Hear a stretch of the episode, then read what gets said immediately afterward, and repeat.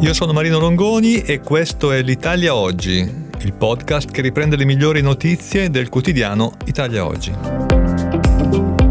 Ciao a tutti, ecco alcune delle notizie più interessanti pubblicate su Italia Oggi di mercoledì 14 febbraio. L'apertura del giornale è dedicata alla difficoltà per le nostre merci di transitare dalle frontiere alpine. TIR Italia in ostaggio dell'Austria.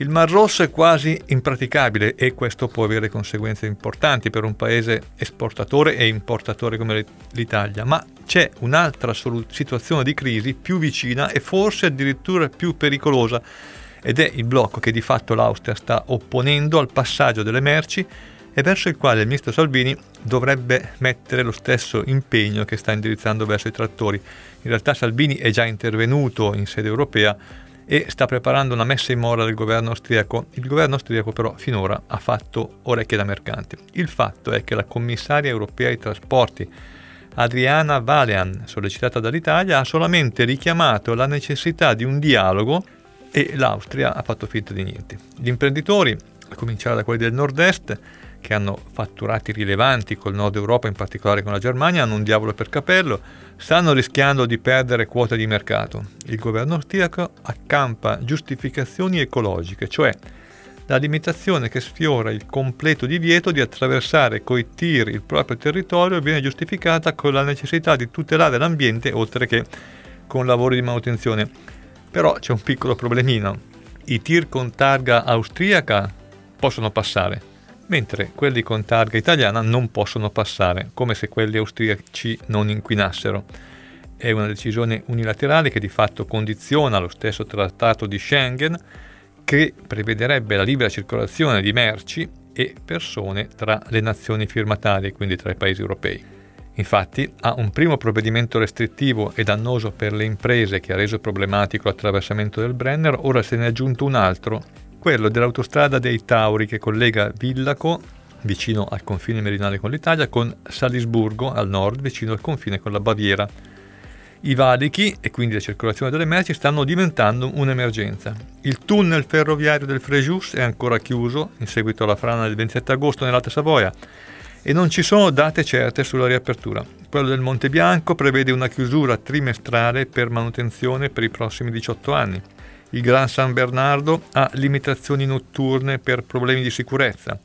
Il Gottardo è parzialmente chiuso fino a settembre 2024 dopo il deragliamento di un treno merci.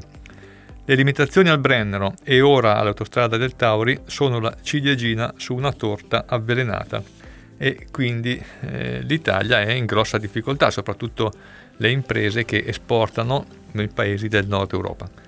Seconda notizia, pioggia di condotte illecite sul PNRR, lo dice il procuratore generale della Corte dei Conti Pio Silvestri, indebita percezione di contributi da parte dei soggetti attuatori, mancato rispetto dei cronoprogrammi per la realizzazione dei progetti, distrazione di risorse, opere non conformi ai progetti.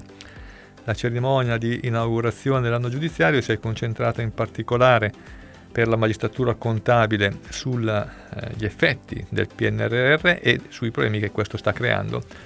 Secondo eh, Pio Silvestri abbiamo già avuto un danno erariale di 1,8 miliardi di euro, ma le cifre saranno notevolmente maggiori, ha detto il procuratore generale. Si va dall'illegittimo utilizzo di risorse pubbliche erogate da Simest, che è la città erogatrice dei finanziamenti per Cassa Depositi e Prestiti, per l'attuazione di progetti PNRR su cui stanno indagando le procure regionali della Lombardia e della Campania, all'indebita percezione di contributi finita nel mirino della Procura regionale dell'Emilia Romagna per circa un miliardo di euro e di quella del Veneto per circa 640 milioni. Sempre i magistrati contabili emiliani stanno indagando su opere non conformi ai progetti asilo nido e su presunte irregolarità riguardanti un bando per l'acquisto di un edificio per realizzare appartamenti popolari. Si segnalano ritardi negli interventi di efficientamento degli edifici comunali nelle scuole dell'infanzia, per cui la Procura della Friuli Venezia Giulia ha già stimato un danno di circa 100.000 euro. Nelle Marche la Procura regionale ha acceso i fari su un ampio ventaglio di irregolarità, a cominciare da un presunto danno erariale derivante dall'indebita percezione di un comune dei fondi PNRR per la sistemazione di una baraccopoli cittadina attraverso la falsificazione dei dati dei migranti presenti in città e così via. Ci sono numerose altre eh, irregolarità riscontrate dalla Corte dei Conti, ma per queste eh, rinvierei all'ampio articolo pubblicato su Italia Oggi. Ancora franchigia IRPEF biennale per gli agricoltori mentre sull'esenzione IVA agli enti del terzo settore arriva il disco verde alla proroga dell'agevolazione fino al 31 dicembre 2024. Il nuovo regime IVA si applicherà dal 1 gennaio 2025.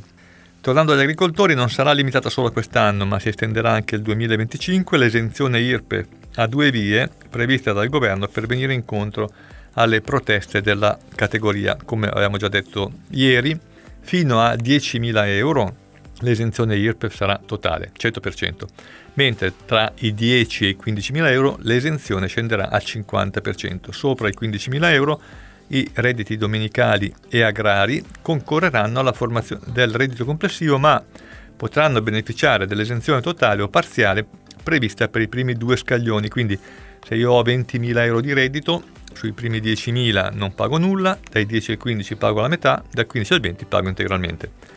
Non potranno beneficiare dell'agevolazione le società agricole di persone a responsabilità limitata e cooperative che, seppur imprenditori agricoli professionali, hanno esercitato l'opzione per la tassazione dei redditi su base catastale. È quanto prevede l'emendamento del governo al decreto legge mille proroghe, depositato ieri nelle commissioni affari costituzionali e bilancio della Camera, quindi deve essere ancora votato, ma essendo governativo non c'è dubbio che passerà. Concordato di velluto per i forfettari. La proposta di reddito per una sola annualità, quella del 2024, che è accettabile entro il 15 ottobre prossimo, di fatto azzera quasi totalmente il rischio di non realizzare almeno il reddito proposto dal software dell'amministrazione finanziaria. Quindi è una bella comodità per chi eh, è in regime forfettario. Inoltre, l'irrilevanza fiscale del reddito effettivamente conseguito permetterà di dichiarare compensi e ricavi oltre gli 85 e anche oltre i 100.000 euro senza decadere dal regime agevolato, però rimane l'obbligo di assoggettare ad IVA l'eventuale compenso o ricavo che porta al superamento dei 100.000 euro. Queste sono alcune considerazioni che hanno fatto gli esperti d'Italia oggi sulla base del decreto legislativo in materia di accertamento e concordato biennale che è stato firmato dal Presidente della Repubblica ed è in attesa di pubblicazione sulla Gazzetta Ufficiale.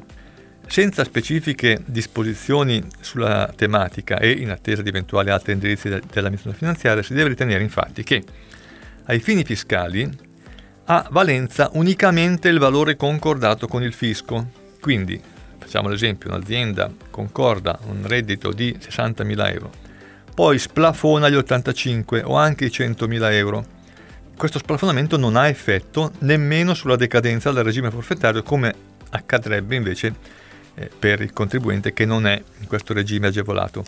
Lato IVA invece la partita cambia completamente e qui eh, entrano in vigore le regole ordinarie e quindi sopra i 100.000 euro bisogna assoggettare ad IVA l'operazione incassata che determina lo splafonamento. Ultima notizia, Avvocati, piattaforma unica, via la piattaforma unica online per il deposito degli accordi di negoziazione assistita in materia di famiglia. Il Consiglio nazionale forense offre agli avvocati l'applicativo online per caricare gli atti dei procedimenti stragiudiziali che i consigli dell'ordine forense devono conservare per rilasciarne poi copia autenticata. Il tutto per le soluzioni stragiudiziali consensuali di separazione personale, cessazione degli effetti civili o scioglimento del matrimonio, modifica delle condizioni di separazione o di divorzio, affidamento e mantenimento dei figli nati fuori del matrimonio e loro modifica e alimenti. Grazie al servizio gratuito realizzato dalla FIF, la Fondazione per l'informatica forense del Consiglio nazionale forense, ora i professionisti possono evitare di mandare via PEC l'accordo al COA o peggio di depositarlo in forma cartacea negli uffici. Con il solo caricamento sulla piattaforma si compie anche la comunicazione ai fini statistici prevista dalla legge. Per identificarsi bastano i consueti SPID, CIE e CNS. Poi deve essere compilato il modulo informativo per il monitoraggio dei dati e soprattutto caricato l'accordo di negoziazione in PDF. Un altro upload va effettuato per il nulla osta o l'autorizzazione del procuratore della Repubblica quando è contenuto in un distinto file informatico. Questo è tutto per oggi, a risentirci alla prossima occasione.